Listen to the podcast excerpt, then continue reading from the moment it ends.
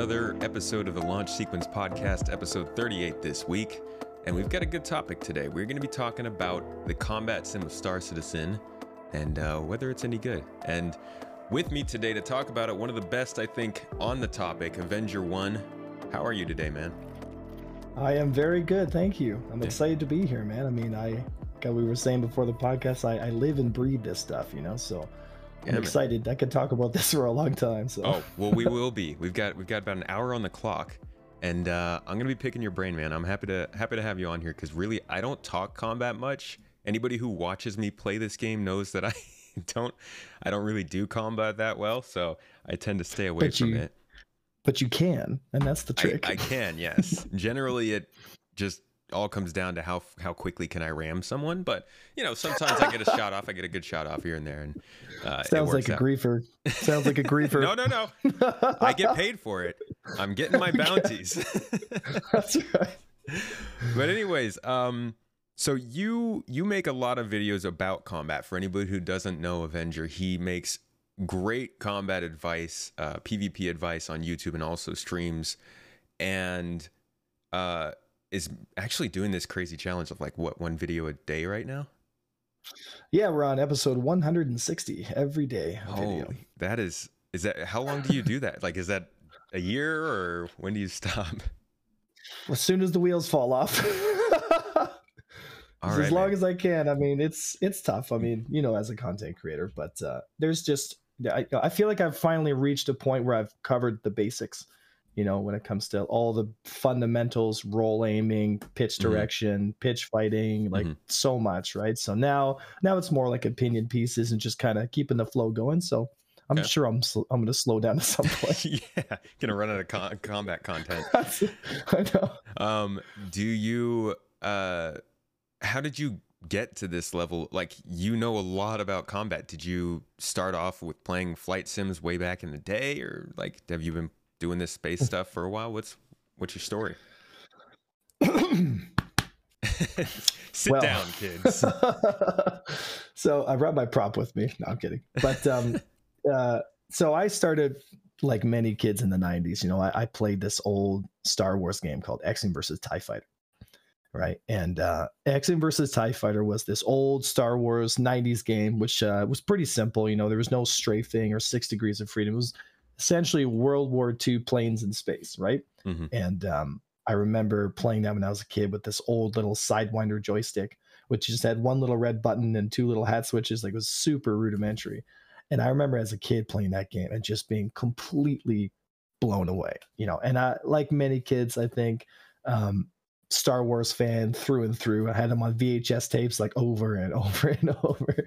So that's where the obsession kind of started. I just got so sucked into the whole dogfighting. I wanted to be like Luke Skywalker, you know, when I was a kid. yeah. You know, to this day, right? I still have uh, some of the props, you know. And- it's just uh, And now you're looking at flying next to Luke Skywalker in the game.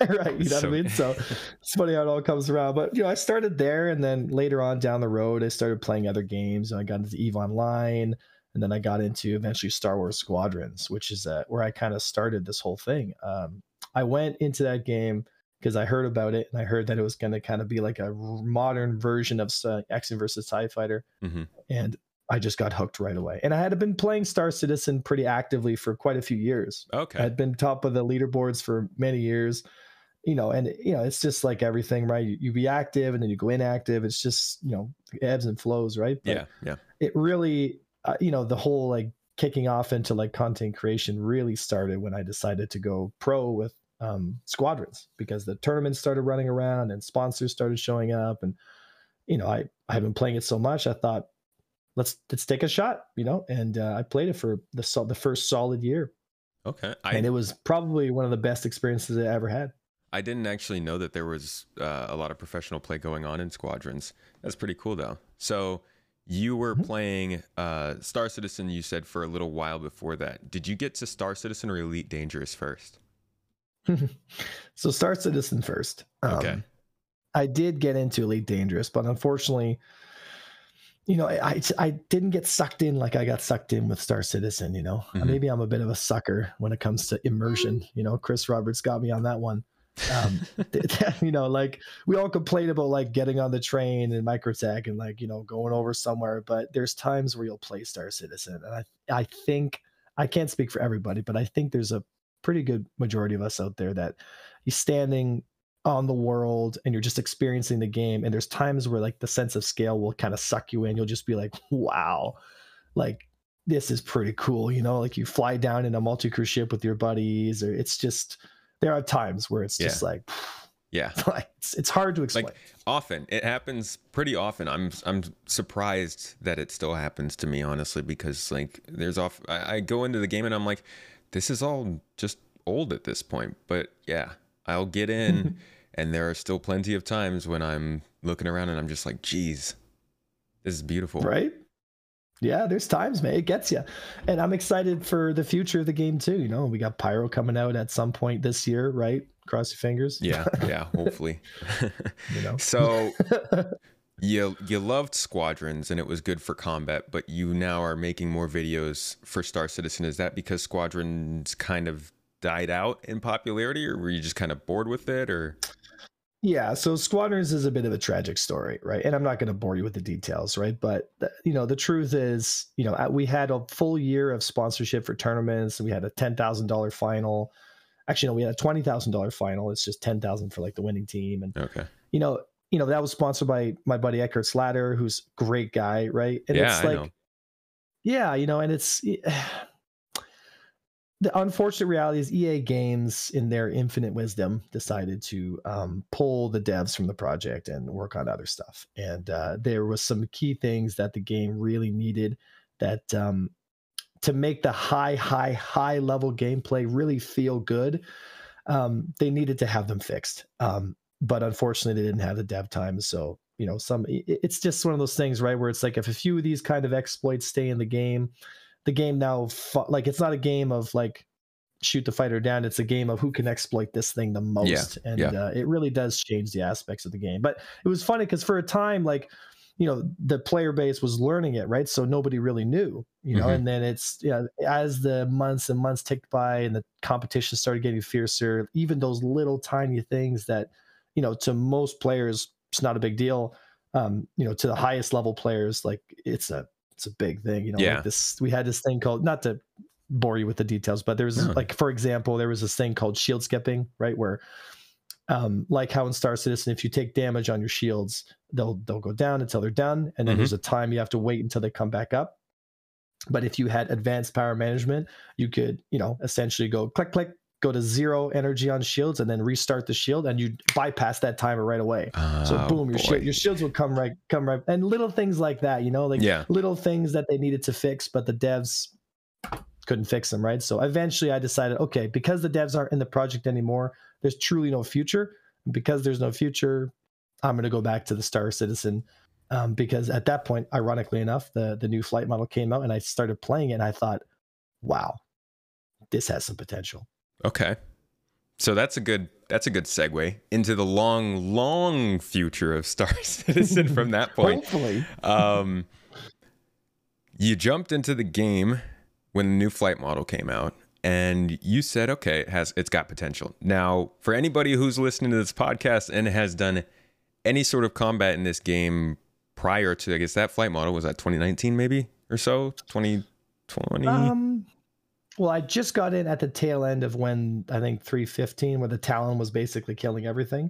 okay. Um, yeah. So i think that was like 2020 or no 3 Yeah, I think it was around you said 3 when? 3 oh 3.5 uh, 315, I think. 315 that was a that was uh Ba- back, like I played all the patches, but when I say like I went from playing Star Wars Squadrons to like going full time Star Citizen. right right right that's right okay so Right before the flight model ticked over to 316, or is it three? Was it 314? Well the, remember. the big the big flight model change was was back a while um or you're talking about the new combat rebalances they did last year yeah the point where they went they went from um like the mav thrusters being equal around all sides to now having like strong bottom thrusters and like having the whole you know combat change oh yeah i think way. that was a little while ago but yeah but anybody who has been in the we'll say the historical combat scene in star citizen knows that we have gone back and forth so much and had a lot of disagreements about how combat runs in this game. So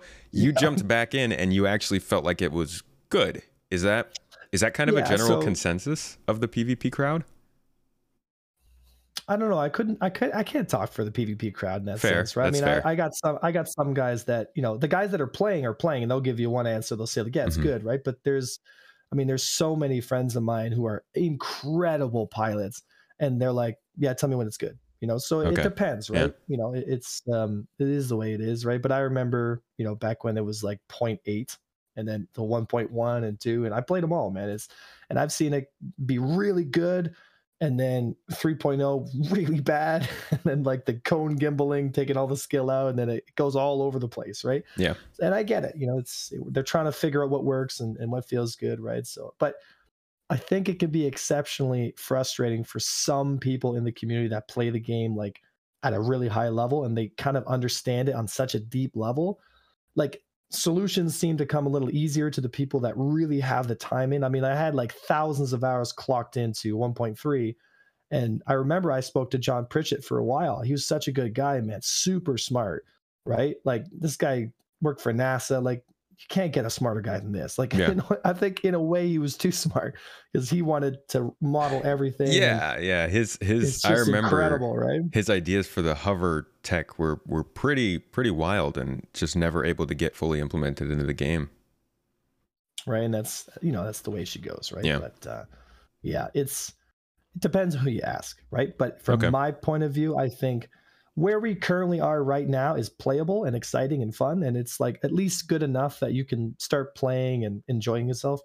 But where it's going is where i'm like mm, no this is um, where i'm excited. All right. And we will get to that. We're gonna we're gonna talk about the future. But before that so you said something. You said something about the people who put a bunch of hours into this are the people who really benefit mm-hmm. from it.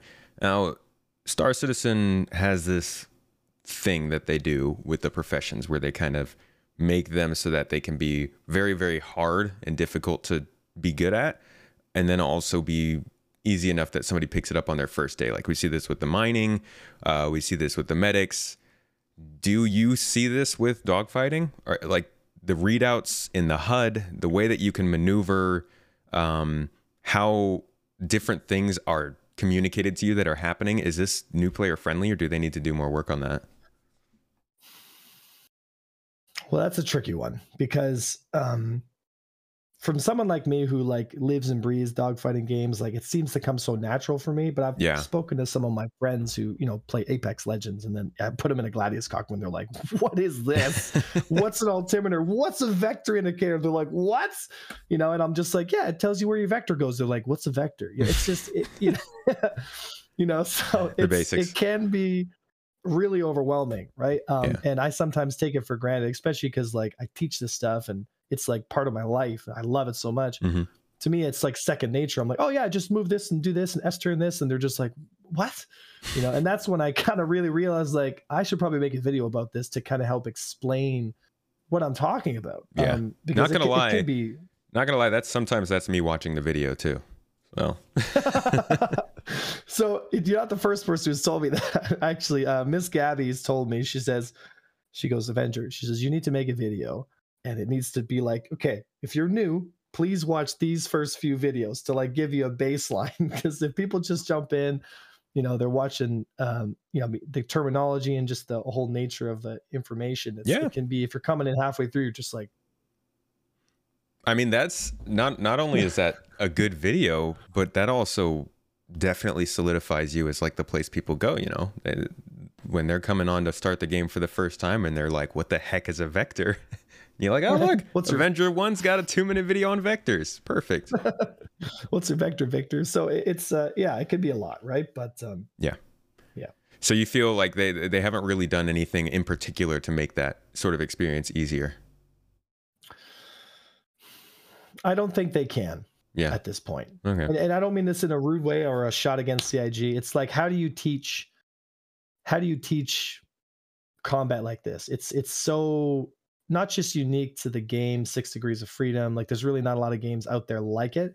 PlanetSide 2 gets slightly close with its aerial combat. I know there's some jockeys out there that are like PlanetSide 2, you know. so I, I get it, right? But it's um, you know, there's a there's a depth to the gameplay that is so deep that most people don't understand how deep it goes and that's why i think there's this common kind of consensus right now where most people are kind of putting their foot into the water they're like oh yeah it's only that it's only that deep. Whereas i'm out there and like way out there by the by the buoys i'm just like hey guys come dive it's super deep and they're just like who's that out there? Like screw him he's weird. Well so i thought i figured the player the player interaction experience uh, improvements they were going to add. It just got delayed from 317, but they were going to add them in that patch. That combined with other things like the the hint system that they're working on, I figured that might be able to help with with some stuff like that. The hint system can do a little bit, but there's something when it comes to understanding conceptually what's going on that mm-hmm. is something that you can't really have a computer teach you. You have to have someone sit down and be like, okay, let me explain, you know, your position relative to them, how you're going to roll, how you're going to move, like it, it's you know you can get it done in the single player campaign where they walk you through it but it's also this is going to sound a little woo woo but it's there's a feel to the combat too right? That i think is is overlooked sometimes. Like when i fly some of the like arrow like the arrow for example which is my favorite fighter mm-hmm. right? Um there's a feeling I have when I'm connected to the ship where I have both my joysticks, my pedals, my track IR5, like in, in hours and hours and hours of flight time, like I, the ship will go where I want it to go. It's like how you play an instrument, right? You just do yeah. it enough, you can play the chords and it just comes naturally, right? Yeah. You can't really teach that intellectually. You have to teach that physically. Like I always use this um, analogy in my streams with jujitsu class, right? So you come to a jiu-jitsu class and for those of you who don't know what jiu-jitsu is it's a form of martial arts right? It's like wrestling. And you step onto the mat and you say how's you, you know say your name bow go onto the mat and start rolling. And you say okay put your leg over here and do this and then choke the guy out. Simple right?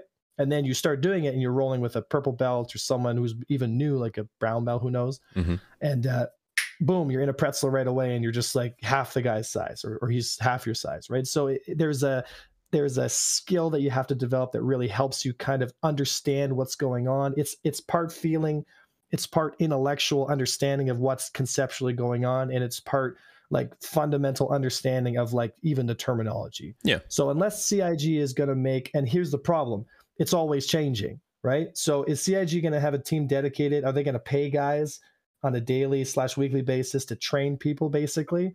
Or are they just going to say look we're going to get it until we get the combat right and then hopefully somebody steps up and takes some leadership which i hopefully i've been able to do to some degree and say okay you guys are busy making the game. Cool no problem. Let me help teach as many people as you can because i think a more educated like community is going to be a more enlightened community which is going to make better decisions. It's going to help cig with not only their metrics but also the design of the game. Because if you have all these people who don't understand and they feel like they they're not entitled but you know they, they feel like from their point of view it's like it's got to be this way because that's like it just makes sense to me but they don't even know some basics of combat yet because yeah. they either haven't been taught or they just don't know and that's okay. It's like you're not in trouble or, or you're not a bad person if you don't know some basics. I mean who's teaching this right? You either go to one of the really intense pvp orgs or you don't you know like there's not an academy you know and even the academies out there it's like yeah other than like let's say liberty reapers there's there's not a lot of groups out there really training pilots and trying to help people at scale yeah. right? Yeah so. and and that goes for a lot of the game to be honest. There's a lot that goes into this game a lot of things little details in all of the features that nobody's really actually telling anybody about. That's why i kind of started my own youtube channel to get dive deeper into some of those things. But like cig puts out some documents, sure, but they're five years old. They're buried on the website. And to be honest, that website is kind of part of the problem, in my opinion. the the guide system that they have on there would be great if it was actually in the game. I think a lot of people come jump into the game, they want to get dogfighting training or they want to get cargo hauling training, but they have no clue where to go to get it. Now nobody's going to think, "Oh, I better go on the website to make sure I can find someone in game." So, I I think that one of the big things they could do really is to bring that system into the game and that'll allow people like you to be able to put out beacons and say hey come to me and i'll show you what we can do. Yeah i mean i'm down for it. I mean it's it's players helping players right? Yeah. Um I feel like probably YouTube and Twitch is a better platform for that, and it's already up and running at scale, right? Mhm. If anything, what they should consider is just maybe highlight a few of these individuals and say like, hey, if you want to learn PvP, take a look at these couple streamers, then they will help you out, right? Yeah. They do Um, have a know- section on the website for that where they kind of link people's videos if you do like a tutorial on something. Mhm. So Mhm. yeah, definitely I would aim for that. But the question is, how do you reach the Star Citizen audience at scale? That's that's the trick, right? It's like, do you go because there's only so many folks that go on Spectrum and also look for that content. There's also only some folks I know that'll only go on YouTube. So, you know, it's just one of those things where it's just it's it takes time and you gotta word of mouth. I feel like is the most powerful. Where you know your buddy gets some training or watches a video and is like, oh man, you got to see this because it's like help you understand what's going on. I think you got to bring it into the game. I think the only way it will spread reasonably well amongst the player bases in the game because, like you said, most of the people who are into Star Citizen aren't even in the game right now. And when they mm-hmm. finally do get into Star Citizen, the only place they're going to go is the game. Most people don't actually go and look at all the social media and stuff, you know? That's true. That's true. I, there needs to be a tutorial, no doubt about it. Yeah. Like there needs to be Yeah. something. Yeah, yeah. right but i was talking more like the the specific like player versus player tactics and stuff like that like that the really getting into the weeds of like the meta meta and stuff like Mhm. that. Like the, in terms of basics i 100% agree that they got to get a nice solid but here's the problem.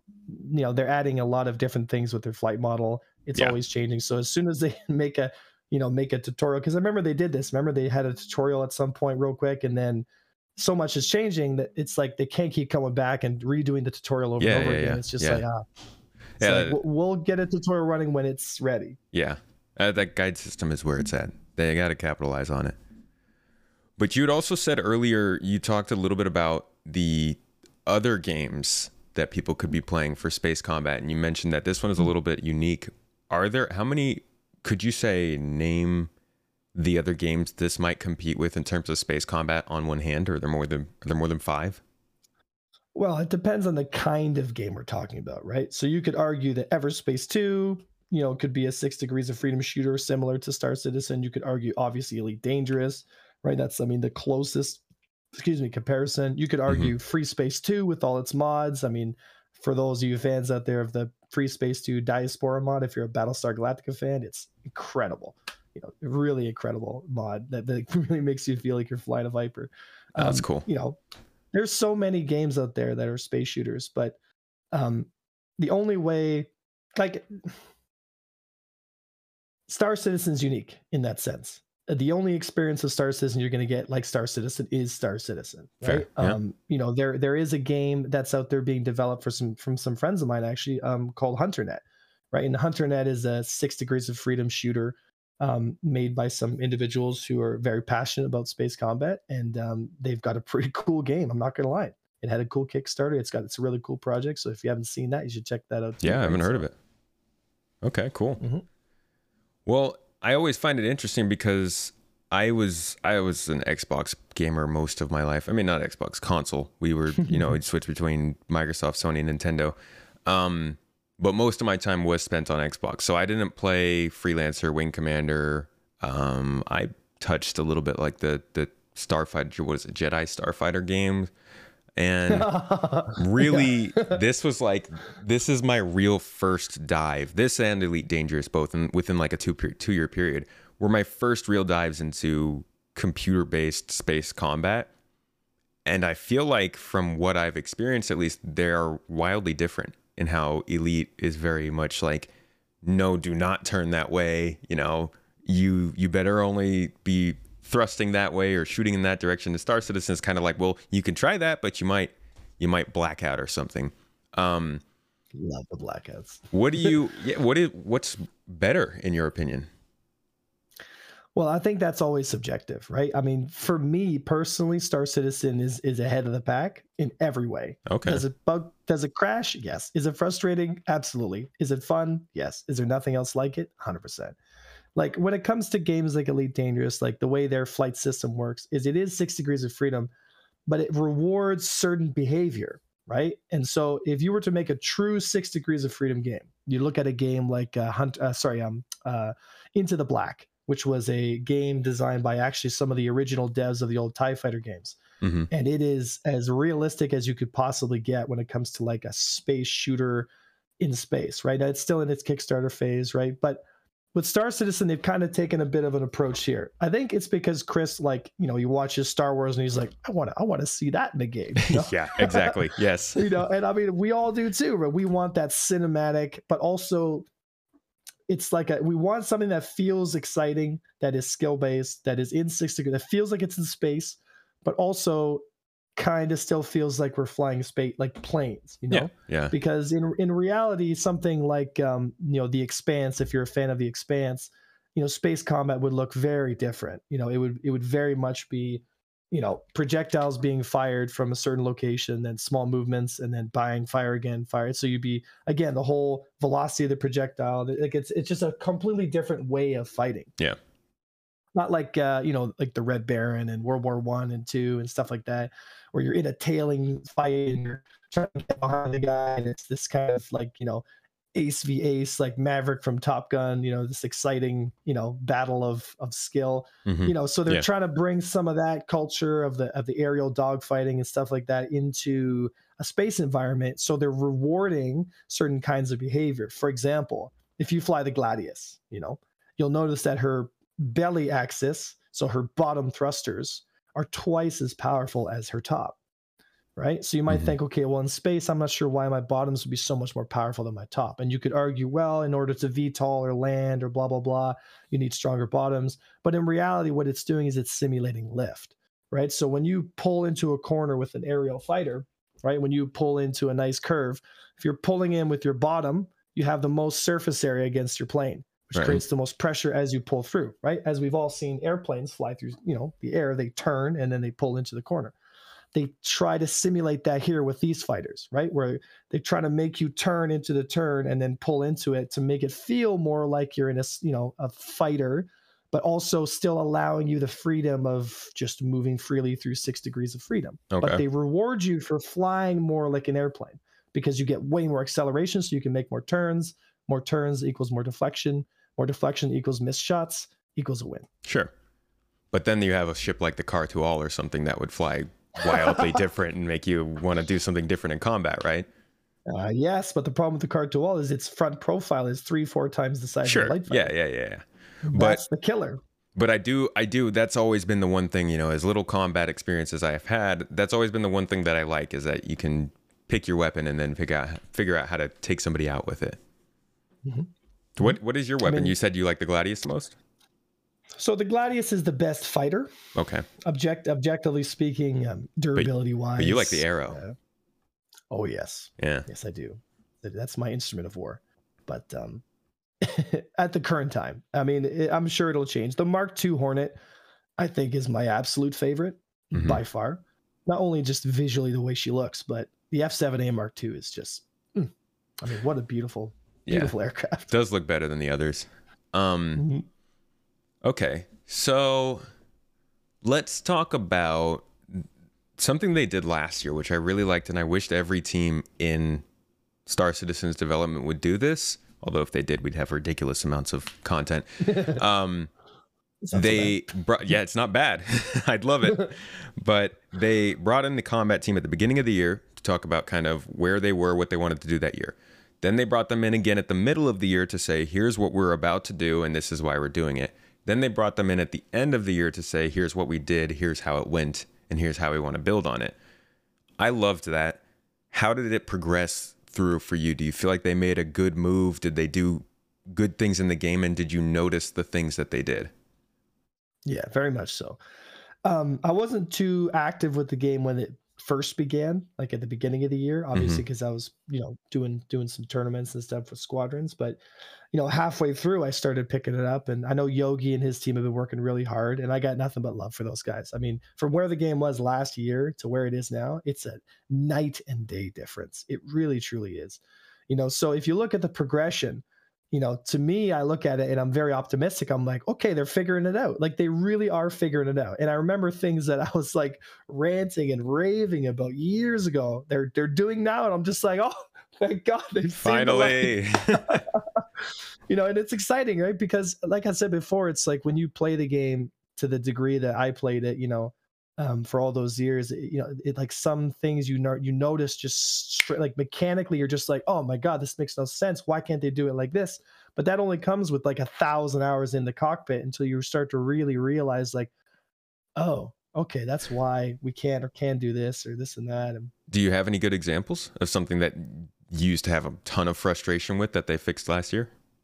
Sure. So the the powerful bottom thrusters is my Okay. favorite addition because it simulates lift, right? Like we had uh, um so we had this issue, you know, um previously which still is uh, kind of part of the game but that needs to be worked out, but it's way less of an issue than it was before. Uh, Mhm. you probably heard people talk about wiggling. Have you ever heard of wiggling? Yes. Oh yeah, all the wiggles. Right. Right. So what is a wiggle? So basically what it is is if my ship is here, right? In space, I'm gonna move up, you know, a meter, down a meter, up a meter, down a meter, up a meter. And if I do that fast enough, the ship basically goes like this in space, right? Mhm. Now, if you have symmetrical thrusters all around the ship, you have like 10 G's up, 10 G's down, 10 G's up. So the ship basically does this. and if it stands still or relatively still, the pip's going to go up to the top, down to the bottom, up to the top. And, I see. know, yeah. it can be very exploity in that sense, right? So any I, any fantasy of having like this very smooth, methodical dogfight is completely out the window because ships just get close to each other and then go like a Mhm. tic tac UFO, and Yeah. it's very very infuriating, right? So the advent of the, the the increased jerk profile, which means the the acceleration on the thrusters, so how soon they're able to give you maximum thrust, Mhm. which uh, really ta- like dampers dampens the effect of the wobbling um, has gone down. However, it can still be exploited a little bit, but they're working on that, right? But where it was before compared to where it is now, it's like big change, big plus. Like that's a huge step in the right direction, Okay. especially when it comes to the feeling of you know, because now you have to with the enhanced speeds as well, like you know, pre-nosing. And most people never needed to pre-nose in previous patches. It was completely unnecessary. The turn rates were super high. So your positional dogfighting has has made kind of a a entrance in this point where positional dogfighting, your position relative to your enemy, your nose position, your thruster position really has a big impact on the like if you're going to be successful in that fight, which Okay. adds this skill to the flight side, which is really exciting. So big plus on that one. Yeah, it sounds like that is good for the game. It is very much so. Cool.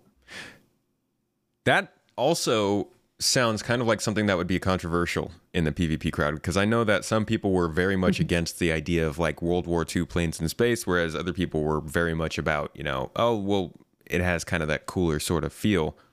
So I imagine that there's been some disagreements on the usefulness of that. But I am really happy to hear that there are some things that, you know, people like yourself with some experience who have been asking for it to be improved actually are being improved.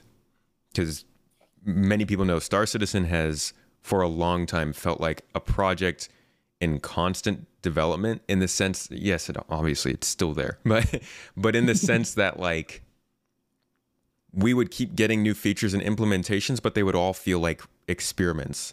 They'd never feel like something that the team was putting out that they would then build on to actually put into the game. So I, th- I feel like that's kind of what's happened with combat. Can you can you confirm? Yes.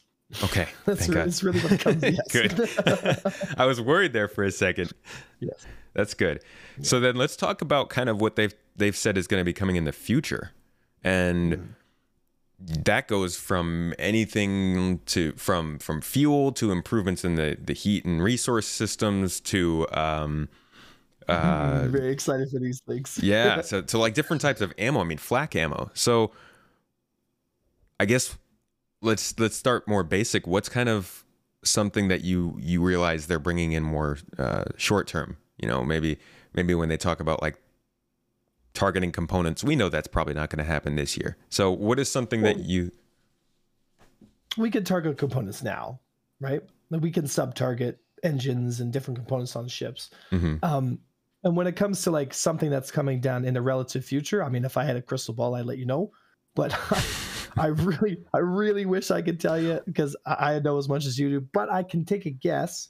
yeah just based I off of would- what they were saying at the end of last year I would assume that we're going to get a weapon balance relatively soon, right? Because I know Yogi said like he's like this is a baseline. We want to see what the metrics look like, how ships stack up, and then we adjust it from there, right? Mhm. obviously repeaters have taken a massive lead in effectiveness on every domain because the velocity of a projectile is just too important of a metric to to have a difference as big as we have right now where we have cannons at 700 meters per second and we have repeaters at 1400 so it's just you know your standoff difference is so different right Mhm. Yeah. so new weapon balance hitting soon i think is going to be really exciting because i want to see variations between weapons like i think everybody does you know i want to see the most i want to see though is the heat elements to the game the, the Yeah. thermal energy buildups that is the big one because right now we have really low like really low ballistic pools which is a temporary fix to make sure that ballistics don't become too meta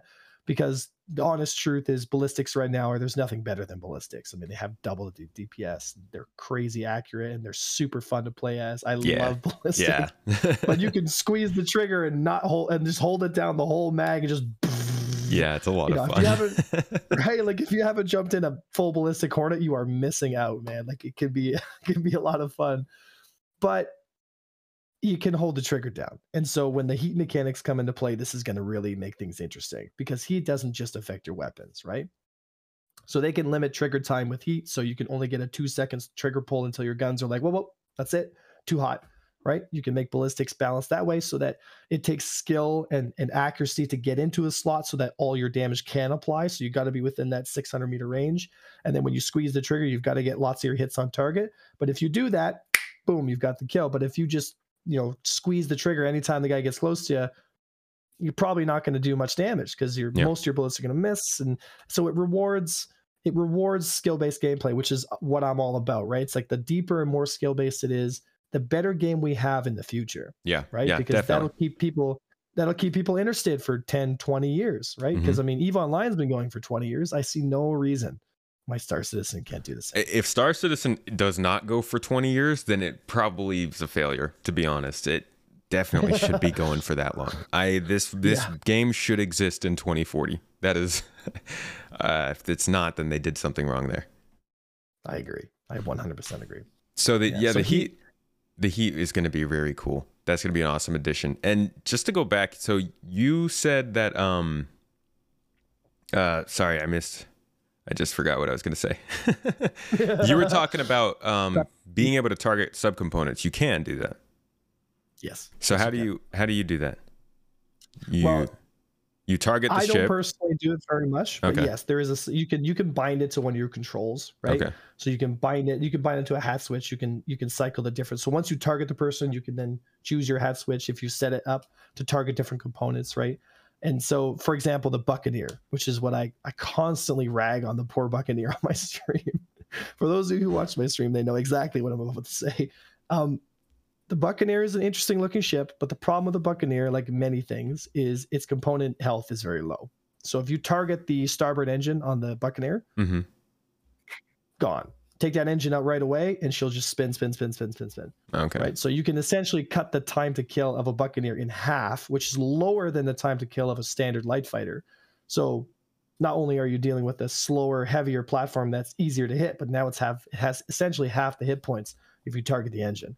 So Ah, I see. I gotcha. there's going to be a lot of upset Buccaneer pilot owners after this podcast. Well, there's a lot of there's actually a lot of ships that have kind of unique qualities when it comes to combat, like EMPs and and E-war Oh. capabilities and stuff like that. How does that all kind of figure in? Yeah, so I am all about deeper, more immersive gameplay, right? Mhm. But it, it- it should never be at the cost of a skill bridge, right? And so remember when gimbals first came out? Mm.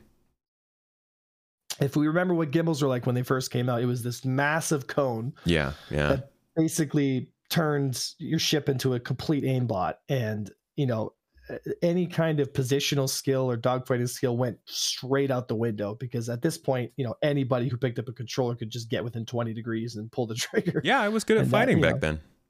right? It was it was wonderful right? So but even though it might have given people instant you know instant gratification and they're like oh i got a kill right it's not healthy for the game in the long term because would you want to play a game that simple for 20 years like Yeah, i guarantee people get we get so bored they'd be like oh great you know i got engaged well it's not like i can do much because i don't have enough health or whatever so Yeah. it's, it turns into more of an eve online style game where it's like okay i have this ship it does this much dps because the actual tactile skill of the performance of the ship, there's not a lot of room to wiggle there, you know. Mm-hmm. Um, so definitely, definitely. Okay.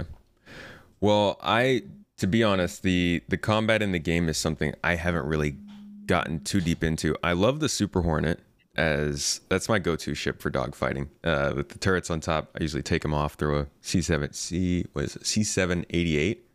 The uh, should keep the two two size twos on it. I like I, I use them. I do use them, but every once in a while I like to switch out the big one for the boomstick on top because man, that thing is fun. That thing is great. Go boom.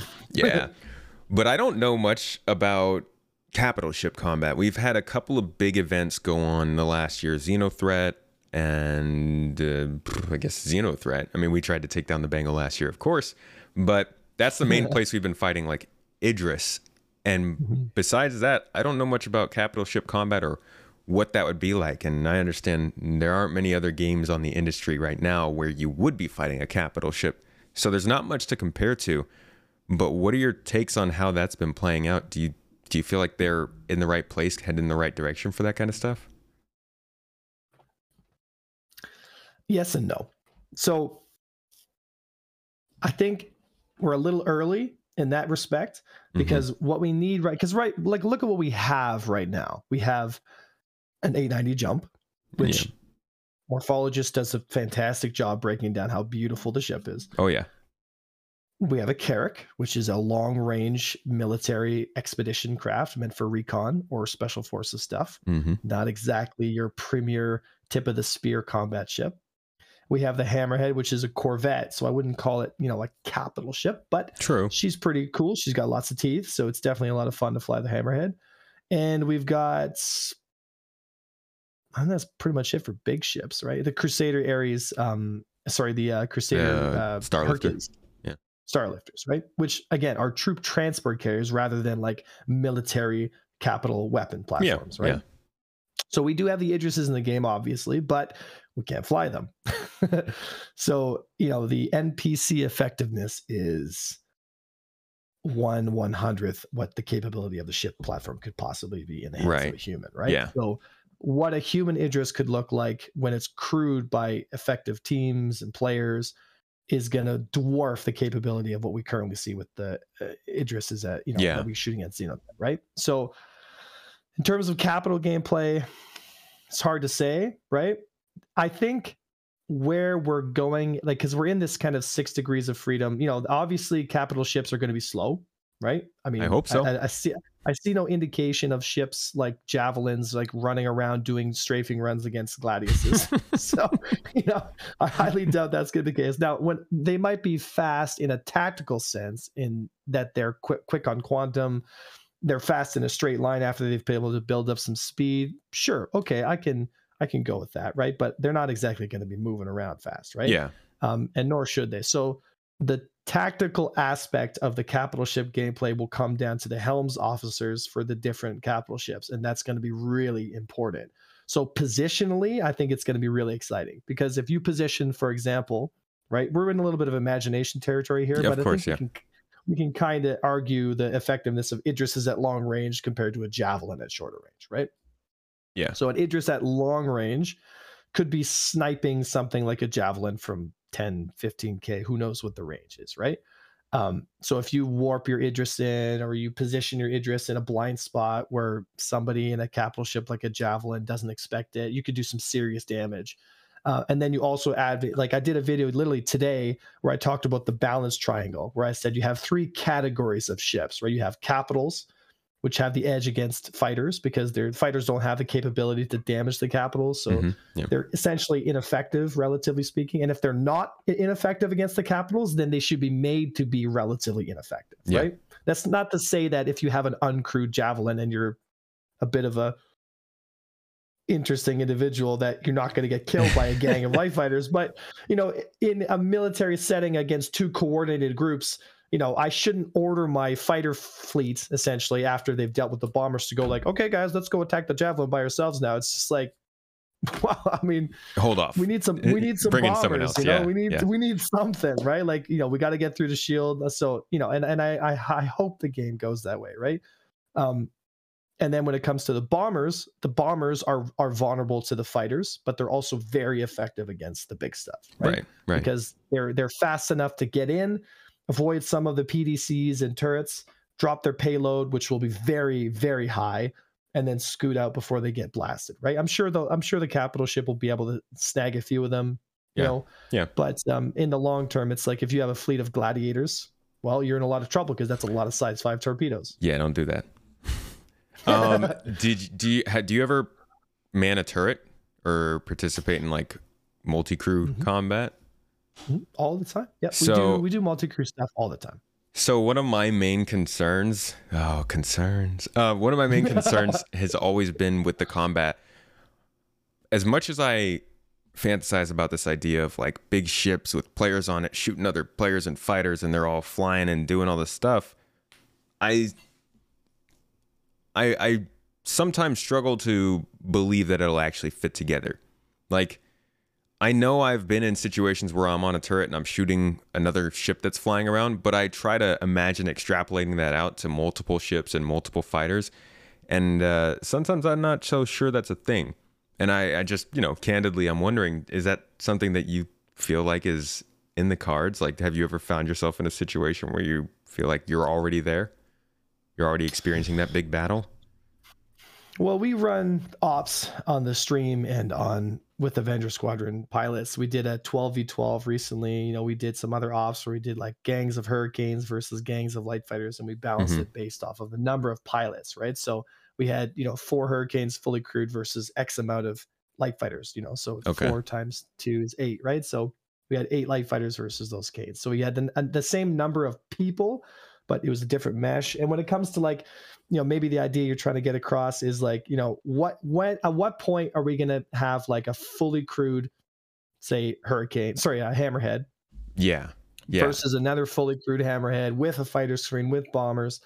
You know, those are things that we can do now because we have a 50 player cap, but 50 is really not that big, right? So you're basically stuck to 25 v 25, which still can feel really large, but you know, we're supposed to be getting at some point like these two, three hundred man Right. battles, or maybe even more. You know, it's like this this kind of, and that's where I kind of chuckle. I go like, okay, well, let's pump the brakes, guys That's what I'm, yeah, exactly. what's what's reasonable is probably a 100 man player count right um 100 person player count right so you get a 50 and a 50 which could be doable right because if you have you know a 12 pilot fighter screen locked in on the deck of an idris that's 12 pilots right there plus the five people needed to crew the ship right now people argue wow you need way more to crew the idris it's like okay yes you do but here's the answer to that question why would I spend 12 bodies to crew an Idris when I could spend 12 bodies to do a fighter screen and then 12 bombers? What's going to be more effective?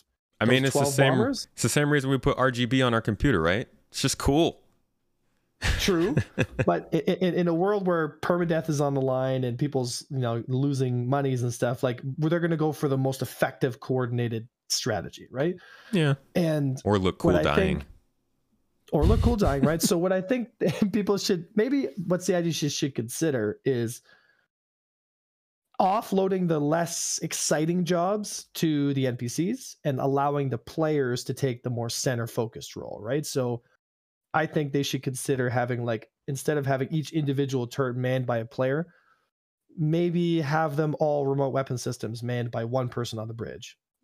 Right? Stuff like that. You know, that could really help reduce the amount so that you have a bridge crew of about three or four people, which could be a really exciting multi-crew experience. And then obviously, you know, the the fighter deck crews that are living on board the ship as well, but you know, they're not participating like how when there's a combat battle, the fighter crews all take off and you have the four or five people sitting on the Idris Mhm. contributing to the fight. One of them obviously being on like a tactical monitor that can kind of look at the whole situation, give coordinates, give grids, give targets to the fighter screens and to the bombers so that they know because an Idris obviously has way better sensors, so it can see a lot farther, it can see things easier, so it can relay that information to its fighters, which I think would be really exciting. And it goes into the whole command and control kind of aspect.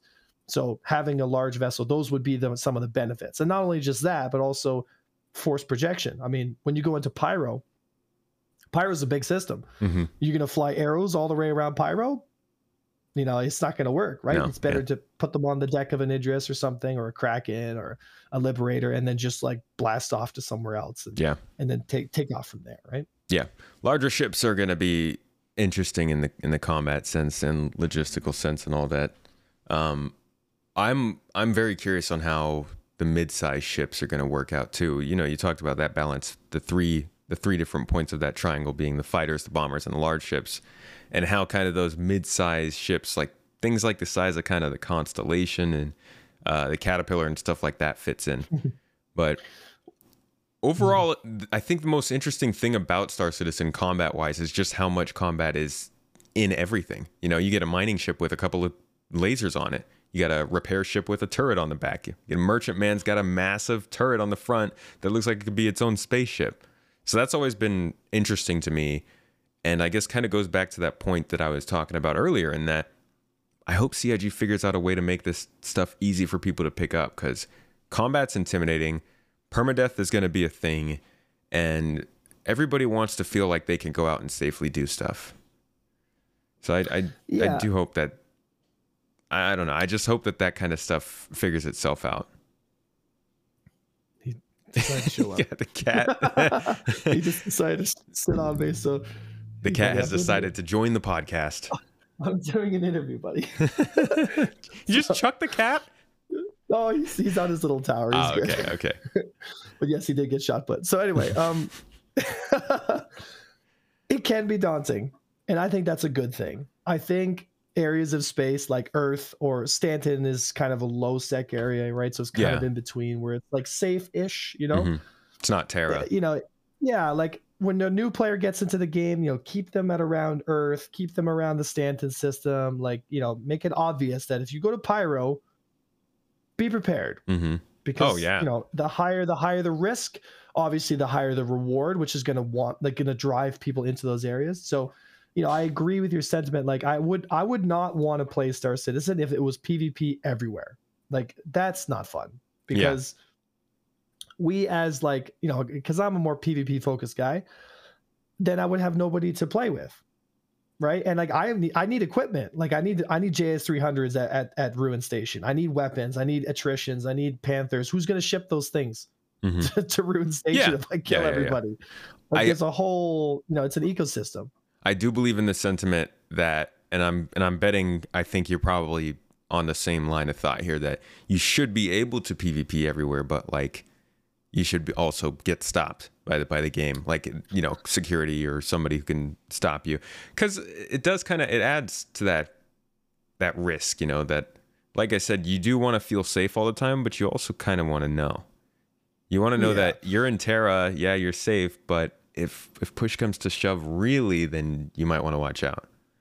Yeah, it depends on where you go, right? Like if you go to a blind spot where there's no comm relay and then you know you're being hunted by a pirate or something, it's like it's gonna get real. Yeah, You know what I mean? So yeah, I'm all for that. Right? I mean, that's that's the excitement of Star Citizen, right? It's Mhm. like and those stories, like um, because there's gonna be there's gonna come times where it's you know, I mean, just think about it, right? Let's say you're a you know you're your typical Star Citizen, right? You're shipping, but you've got your sidearm and stuff, and let's say you get Mhm. attacked by maybe not the most organized group of pirates, right? Um, and they maybe you know it's just like the, the sandbox experience of Star Citizen is really what drives people into it, right? I use EVE Online as an example because it's probably the best parallel.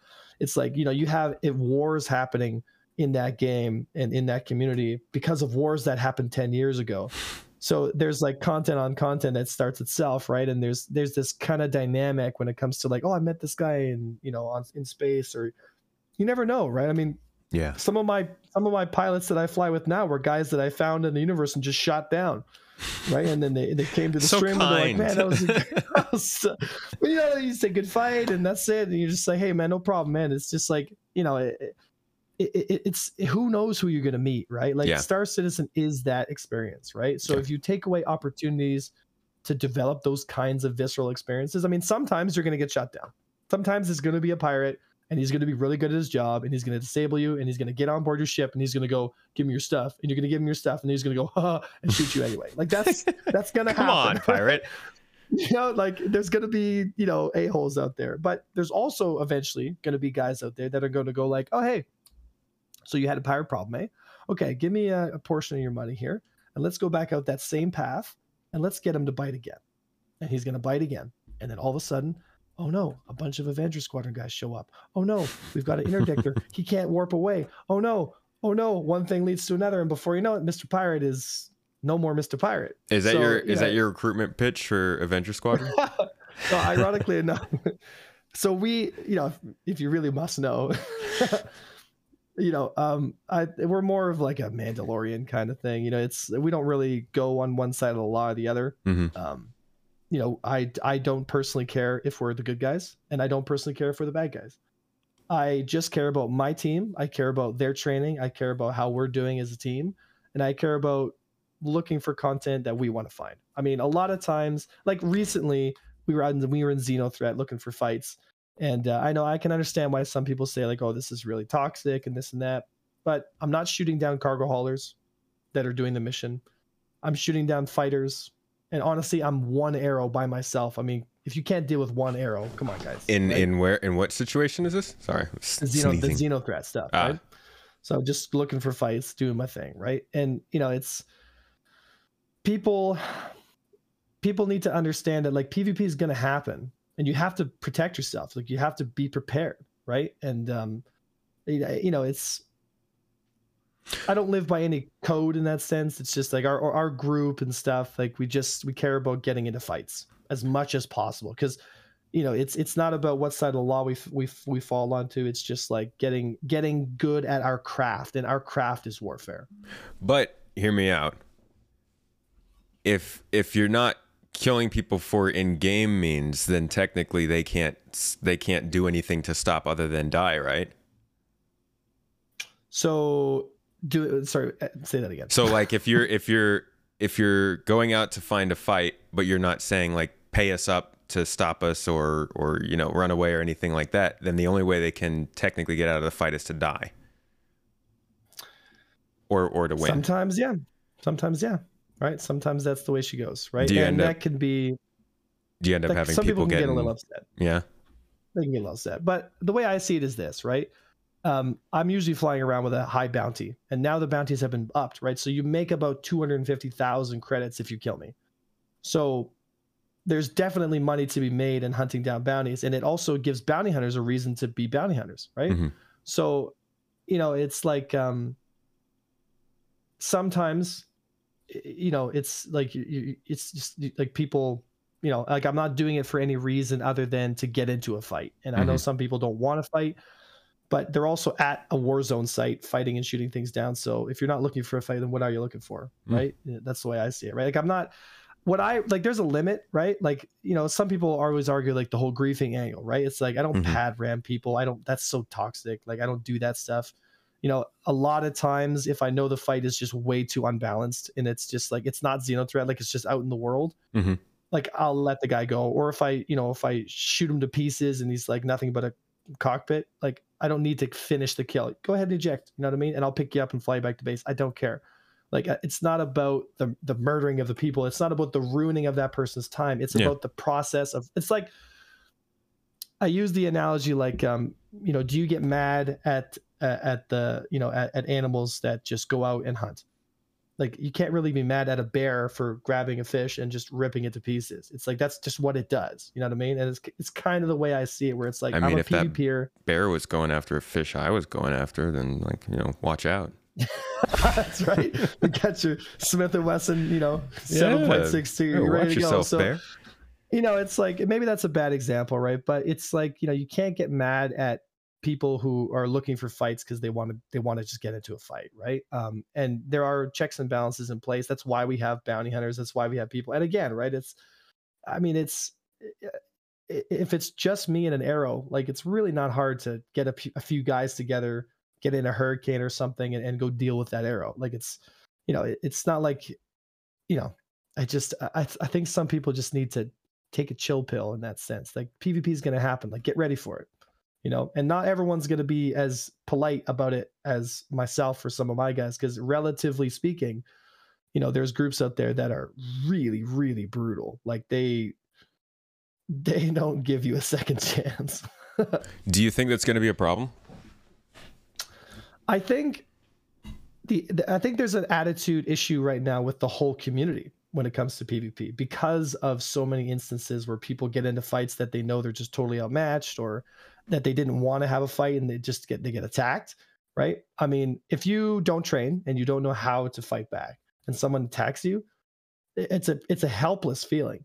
Like you just don't know. You're just like, what am I supposed to do? Die? Yeah. You know what I mean? Like yeah. it, it's it's you know you get it, it's upsetting, right? And I get that. That's why for me, like I try not to blast everybody I see, and you know, obviously when it comes to it's a solid way to live.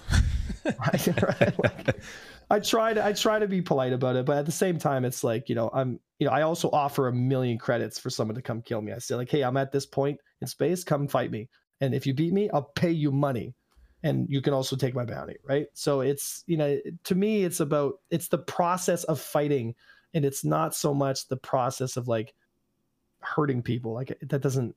You know, no, I, just, I get you. I get you. You're you're there for the fight. I get you. So I'm getting that you're probably going to spend most of your time in Pyro once that comes out. Oh yeah, probably exclusively. At and that, for the time being until a new system comes out. And I find myself wondering because CIG has made a pretty clear effort to change the idea of Pyro from probably I want to say 2018, 2019. I mean 2019 honestly, the last time we saw it till now. Before it was kind of this desolate wasteland sort of nobody's here uh, crazy place that you would generally only be if you were like a pirate. But now, mm-hmm. in the last year or two, it seems like they've pushed this idea that it is not necessarily an outlaw system, but more of a frontier system where, yeah, it's kind of, you know, it's Wild West, Wild but West. plenty of people are living there, you know, making their lives there. You can find services rarely, you can find regular people who will sell you stuff.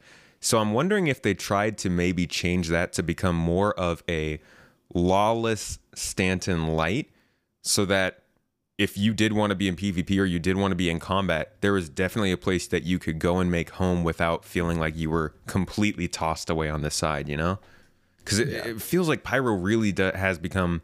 I mean, it feels like the problem rather that you're describing of people just straight up feeling helpless getting attacked on their first day in the game. It it will definitely not be as big a problem when we're in two different systems like that. And that second system is something yes. that can sustain that many people. Yeah, it's again, it's the risk slash reward thing. Now, here's the thing you're going to have people that will stay in Stanton and strictly stay there oh, yeah. to do nothing but hurt people. Easy targets. To do nothing but look for easy target. Like there are people out there that are like that. To me, I'm not interested in that kind of gameplay. That doesn't excite me. Fair. Right? Yeah. I would much rather spend time in Pyro where the high risk, high reward kind of stuff is, where because I know they were talking about adding like creatures that were living on the planet that were like really worth a lot of money and stuff like that, like yeah. all kinds of interesting gameplay loops and things to do. Also, so it's going to drive people to want to try. Yeah. But at the same time, it's like it's like the Jump Town. It, it's exactly like the Jump Town thing, where it's like, okay, we got a drug lab and it's just printing money. So there's people out there that'll all be there in a line and they'll stand in a line, they'll get their boxes, and it's like, oh, we're all working together. It's like, great. But me and the rest of my guys, we're going to take Jump Town and we're going to make double the money because only we will get it. So unless you're willing to fight for it, I'm going to go to Jump Town and I'm going to kill everything that's not my team and I'm going to make all the money. So unless you have your own, that's the thing, right? It's like people get upset about the whole Jump Town phenomenon. And to me, it's, it's like that's that's the best part of the game. It's like here's the thing that you have to. It's king of the hill, and you make money. Yeah, doing it right. Um, now some people don't want to play king of the hill, but they'll always be victim to the people who do. So it'll always come down to the first person to pick up a stick and start hitting people, right? And that's just natural as us as humans. It's like you got something I want, I'm going to take it. So, and I made this I made this analogy in one of my recent videos. I said you got a choice to make. You can be a warrior in a garden, or you can be a gardener in a war. Which one are you going to choose to be? If you train hard and you take PvP relatively seriously, at least you understand the basics.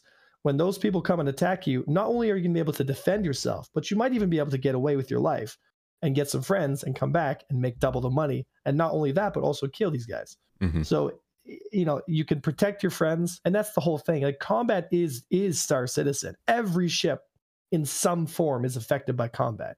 I mean, most of the ships in the game, a good vast 90% of them have a weapon. Mm-hmm. For what reason? I wonder. Hopefully deterrent To be honest, if if CIG does it right, I think most of the weapons honestly are just going to be deterrents. But we'll see. Depends on where you okay, are. Okay, but shouldn't you know how to use those deterrents as best as possible? I mean, most people don't know how to use their real world deterrents, anyways.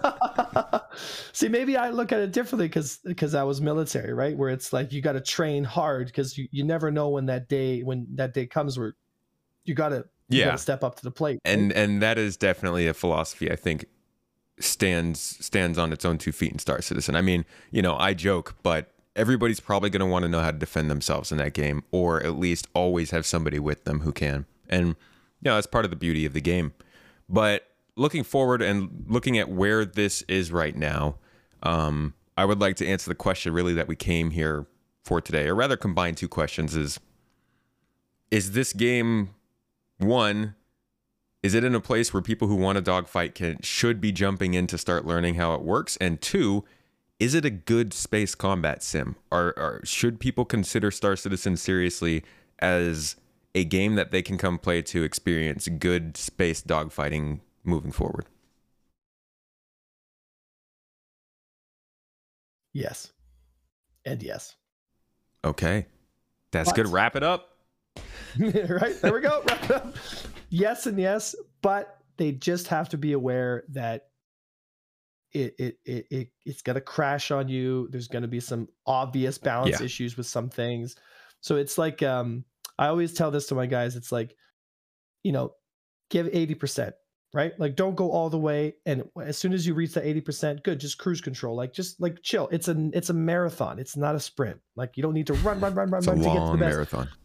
It's like we got 20 years possibly, right? So it's like, you know, in the next three years, if they can get their combat in a place where it's really good, then all the citizens are going to benefit, not just the PvPers, but everybody. Because don't forget, too, if combat's in a bad spot, it makes it harder for the people who aren't looking for combat to get killed. Because if combat is really unbalanced, then a Starfarer that's supposed to defend itself, like right now, Starfarer is horribly outmatched. Like it, doesn't stand a chance. Like a freaking dragonfly can kill the thing. So if combat is like that, you know what I mean? It's you know, it's it's not healthy for them and it's not healthy for the PvPers too, because it's like, you know, it's like shooting fish in a barrel. At some point, right. you're gonna you're gonna just discourage everybody and it's like, what's the point? Okay, that's fair. Yeah, so I mean it's good to hear. I like I said, I'm not much into combat, but I'm really glad to hear that like combat is finally in this game. It's getting somewhere that people can enjoy and have fun with. Um, but like you said, it's a marathon, not a race, uh, or rather, not a not a sprint. It's gonna take a while. It's always taken a while. Things break, things get remade, and honestly, you should not spend any money on this game based on the combat you want to do or any of the gameplay you want to do. Every single ship in this game will go through rebalances, they will go through tweaks, features will change.